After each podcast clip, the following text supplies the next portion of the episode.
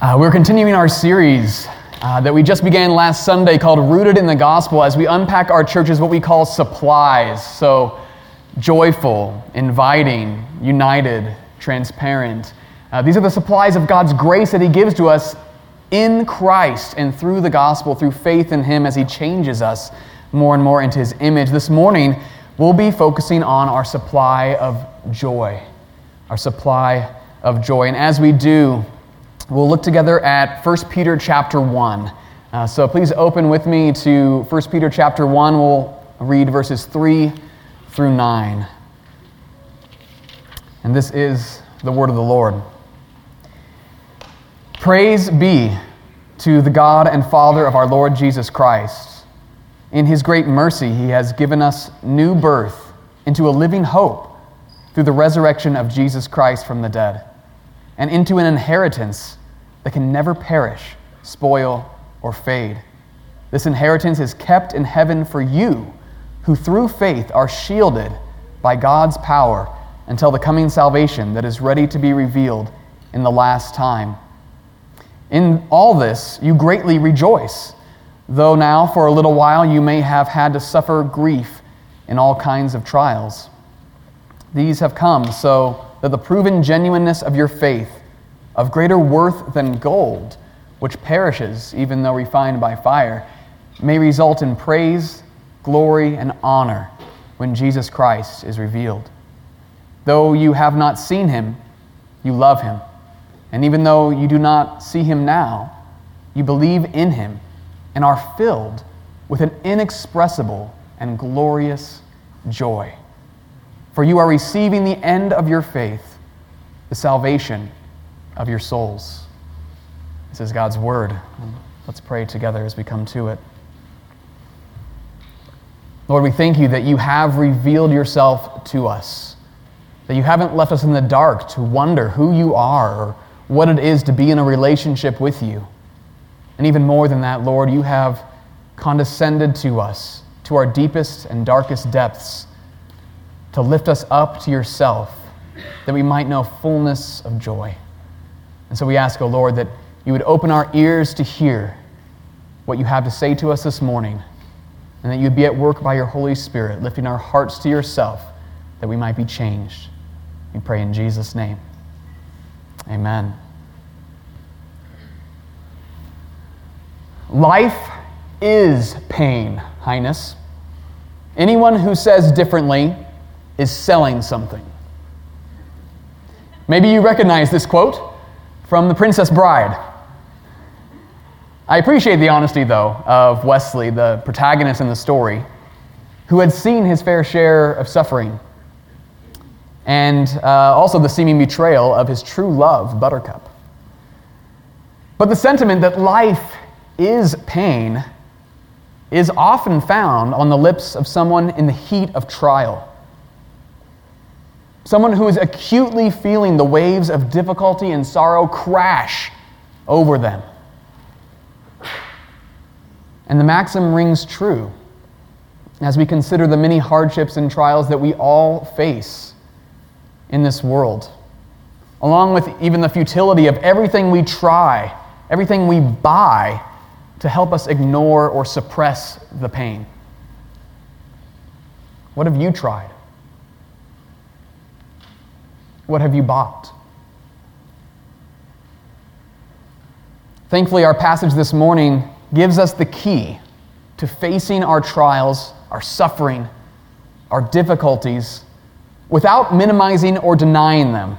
Instead, we can face the hard times with courage, hope, even joy. Yes, joy. Because in this beginning part of Peter's letter, he emphasizes three main topics, which will structure this morning's message. First, trials. Second, hope. And third, joy. The young churches to whom Peter was writing were suffering deeply under a state sanctioned persecution. There was imprisonment and even the threat of death for their faith in Christ. And yet, the Apostle Peter here encourages them with the truth that is also the main point of this sermon. a Christian can rejoice no matter their circumstances because they have an unbreakable hope. A Christian can rejoice no matter their circumstances because they have an unbreakable hope. And so, our first topic trials. We're all wondering how? How can we rejoice in our trials? Well, before we answer that question, we need to understand the nature of our sufferings and trials in the world. And Peter affirms here that trials are a grievous experience. Verse 6 Though now, for a little while, you have had to suffer grief in all kinds of trials. Friends, trials are hard, and there's no way around that. Our trials are many and varied, right? All kinds of trials. And it's nice that the Bible is so refreshingly honest about this reality. Listen to Psalm 69 and, and the way the psalmist speaks of his trials. He cries out, Save me, O God, for the waters have come up to my neck. I sink in the miry depths where there is no foothold. I have come into the deep waters. The floods engulf me. I am worn out calling for help. My throat is parched. My eyes fail, looking for my God. Those who hate me without reason outnumber the hairs of my head. Many are my enemies without cause, those who seek to destroy me. I am forced to restore what I did not steal. You, God, know my folly. My guilt is not hidden from you. And he goes on, but I think it's telling, friends, as we look at the Psalms, that more than a third of them are these type of Psalms, Psalms of lament, crying out the pain, the anguish, the sorrows, the difficulties, the trials of life, crying out. And we each face different trials in our lives, don't we? But with that, we also have to be careful that we don't fall into the trap of comparing our trials to the trials of someone else. Perspective can be good, right, for the purpose of giving thanks to God for the blessings that we do have. But we must not let ourselves fall into either minimizing our suffering, saying, oh, at least it's not as bad as you know, what someone else is going through, or being just utterly swallowed up by them. No matter what your trials entail, they are hard, they're difficult. And I think it's important to feel the weight of that. But maybe you're not struggling with that. Maybe you're feeling like Westley in The Princess Bride, right in the middle of the pain of suffering and betrayal. You're feeling the weight of it. How do you then not let yourself be overwhelmed by your hardships? First, we need to know that our trials will not last forever. And those of you who have seen more earthly life maybe can accept this reality more readily. you've, you've faced more trials, but you've also experienced more times of relief. But perhaps even still, you're suffering under the trials that have been with you for years and years. But the truth still stands, friends. Your trials will not last forever. Our passage gives us this perspective our trials are for a little while. For a little while. The Apostle Paul says it this way in 2 Corinthians 4. He says, Though our outer self is wasting away, our inner self is being renewed day by day. For this light momentary affliction is preparing for us an eternal weight of glory beyond all comparison. Your trials will not last forever. The second thing that we need to keep in mind so we don't get overwhelmed by our hardships is that our trials have a purpose. They have purpose. While the psalmist that we read earlier may have had enemies that outnumbered the hairs on his head, he also had a God who numbers every hair of his head. God is not aloof or unaware of our suffering. He knows our trials. And He designs them for His holy purposes. As Peter says in verse 7 so that the proven genuineness of your faith, of greater worth than gold, which perishes even though refined by fire, may result in praise, glory, and honor when Jesus Christ is revealed. Friends, God uses our trials to refine and test and prove our faith like gold when it's refined by the fires of the crucible.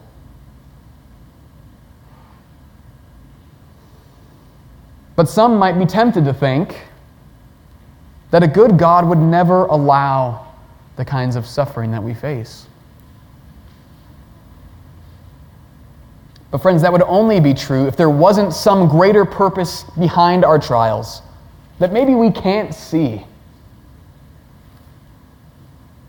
But that greater purpose of God using them for the good of those he loves. But how can we be certain? How can we know? It often seems like hopeless and meaningless pain can be for our genuine spiritual good. Do we have any certainty of this? It brings us to our second point hope. You see, hope is the heart of Peter's letter. The whole thing drips with this theme.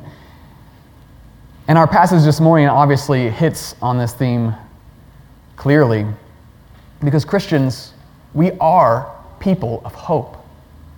And hope is not just some kind of wishful thinking, right?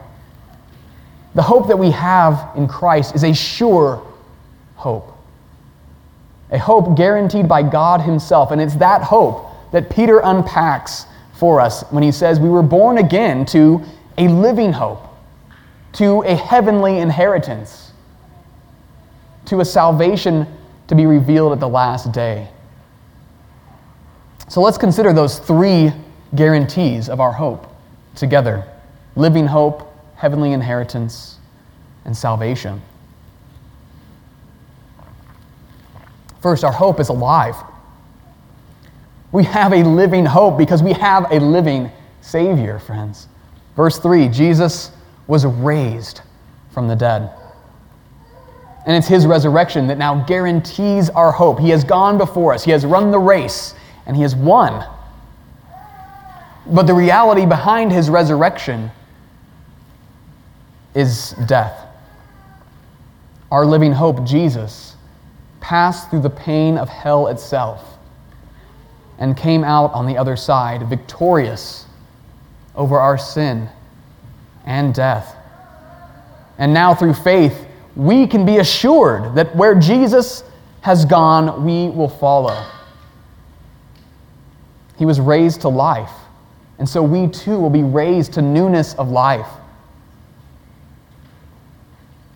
And that rich soil of the gospel is itself the very foundation of our faith and life in God.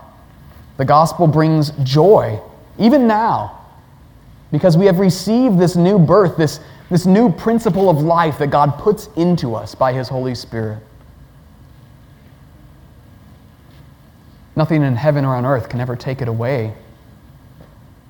And that new spiritual life that we have is the down payment of life that yet awaits us in glory. As late pastor Edmund Clowney said, a Christian has a hope that holds the future in the present because it is anchored in the past. Our hope, friends, is alive. And so we can have that guarantee. Second, our hope is for a heavenly inheritance. It's not just for this life. You see, the people of Israel, if you know the story of the Old Testament, they were given an inheritance in the land of Canaan, right? The tribes of the family of Jacob were each apportioned the boundaries of their land, and that was their inheritance. But if you know the story, You know that there were some very good times for the people of Israel, but lots of very bad times. Their enemies who lived in the land were always threatening their peace. Many of God's people died and were buried as a result of the warfare that took place and, and many other causes. And over and over again, the prophets were warning the people about their sin, about their idolatry, about turning away from God, and, and how that would pollute the land. And on account of which, God threatened to cast them out of it. And indeed, He did. But in Christ, we have a hope of a heavenly inheritance that our passage tells us can never perish, spoil, or fade. A land of which the children of Israel only just caught a glimpse, just, an inkling. Friends, we have a heavenly land that will never be lost, defiled, or diminished in any way. A land that was purchased for us by the shed blood of Jesus. So, brothers and sisters, in the midst of your suffering. Don't forget that God is preparing you for this heavenly land, for an inheritance with riches beyond your wildest dreams.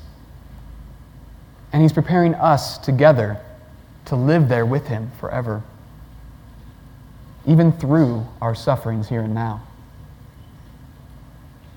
Our hope is for a heavenly inheritance, a living hope. And third, our hope is, as verse 5 says, is for a salvation that is ready to be revealed in the last time. Modern people have fallen for the lie that history is just doomed to repeat itself forever and ever and just kind of keep going, just repeating itself. But that is a lie. History will have a climactic end at the day of Christ's return. This last day, friends, is coming. A day when all mankind will come before the judgment seat of Christ.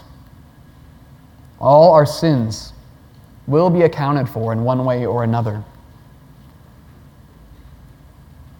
So every person will either face this day with great joy or great terror. How about you? How will you face that day? Will your good deeds be good enough, good enough to weigh out your bad deeds?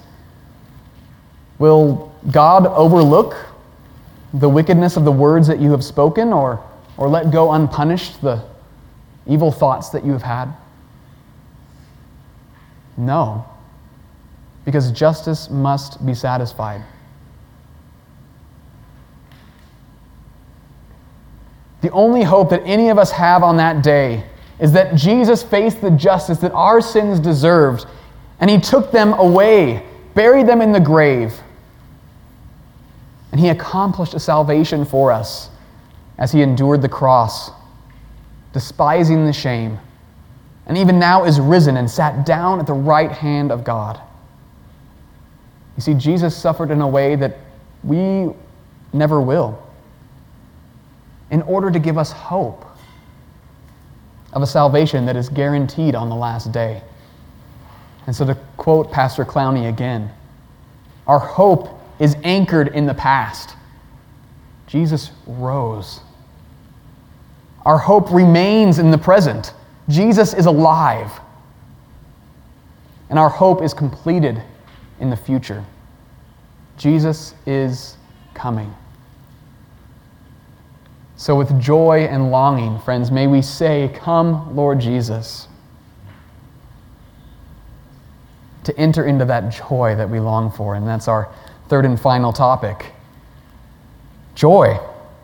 And so we come back to the question how can we rejoice in our trials? And the answer is only as we cling to the gospel hope that we have in Christ. But, friends, it is so easy to lose sight of that hope. When the trials are heavy, when the suffering is deep, when the pain just keeps going and going.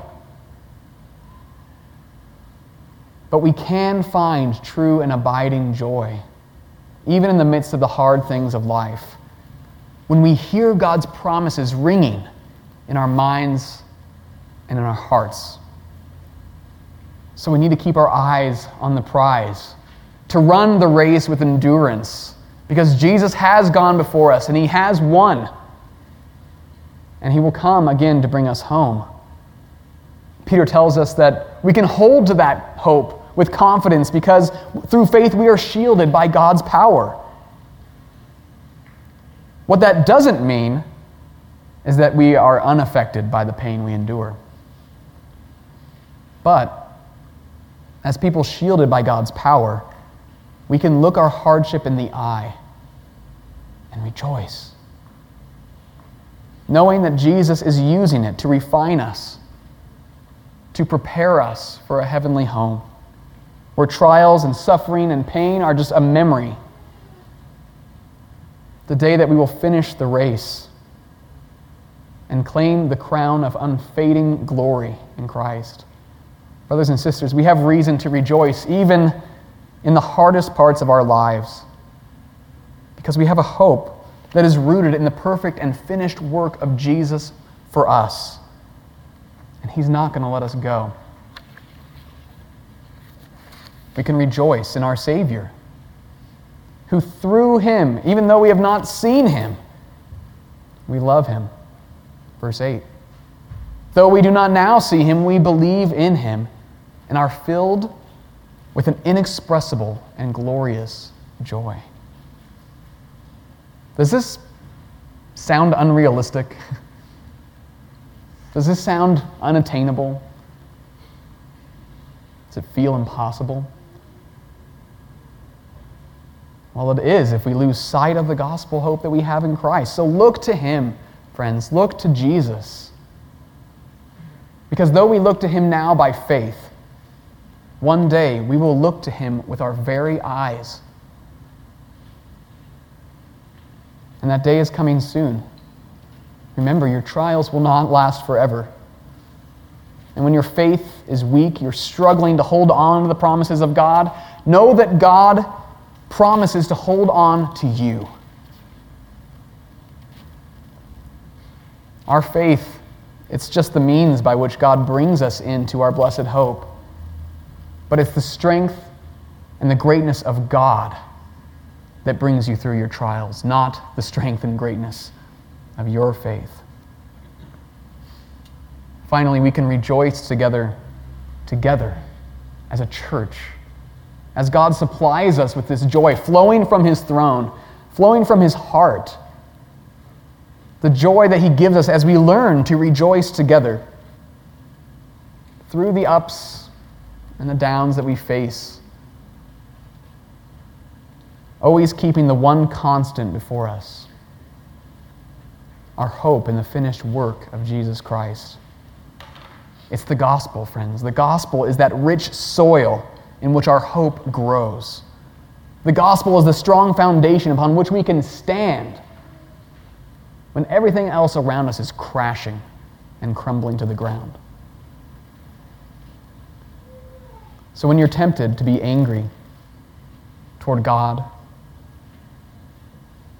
a brother or sister can come alongside you and point you to his goodness and grace. I hope you've experienced this. When you're feeling overcome, overwhelmed by your sorrows, a faithful friend can remind you of his steadfast love and his comfort for you, his presence with you brothers and sisters of Jordan Valley Church. Let's give ourselves to rejoicing together, even as we do each Lord's Day. May we rejoice as we pray and grow in Christ together, as we share with each other what God has given to us. And may we find fullness in the knowledge of Christ, that we always have a reason to rejoice and to bless the God and Father of our Lord Jesus. And so to conclude, Christian, you can rejoice no matter your circumstances, because you have an unbreakable hope. And it's not our faith that's unbreakable, but the promise of God upon which our faith rests that can never be broken. And so may we rejoice, even in the hard times, looking to Jesus, the author and perfecter of our faith, who will guard us through faith until the day that our joy is complete. Amen. Let's pray. Lord in heaven, you are so good to us. Our trials are hard, and our pain is deep. But Lord Jesus, you know our pain. You have suffered, and you have faced the worst of this world could throw at you, and you overcame, O Lord, for us. And so we ask that you would meet us, Lord, with compassion, with gentleness, and with your mercy in our suffering. Remind us of the hope that we have so that our pain will not have the final word, but you, O Lord, do. And it is a word of love and acceptance and grace in Christ. We pray in his name. Amen.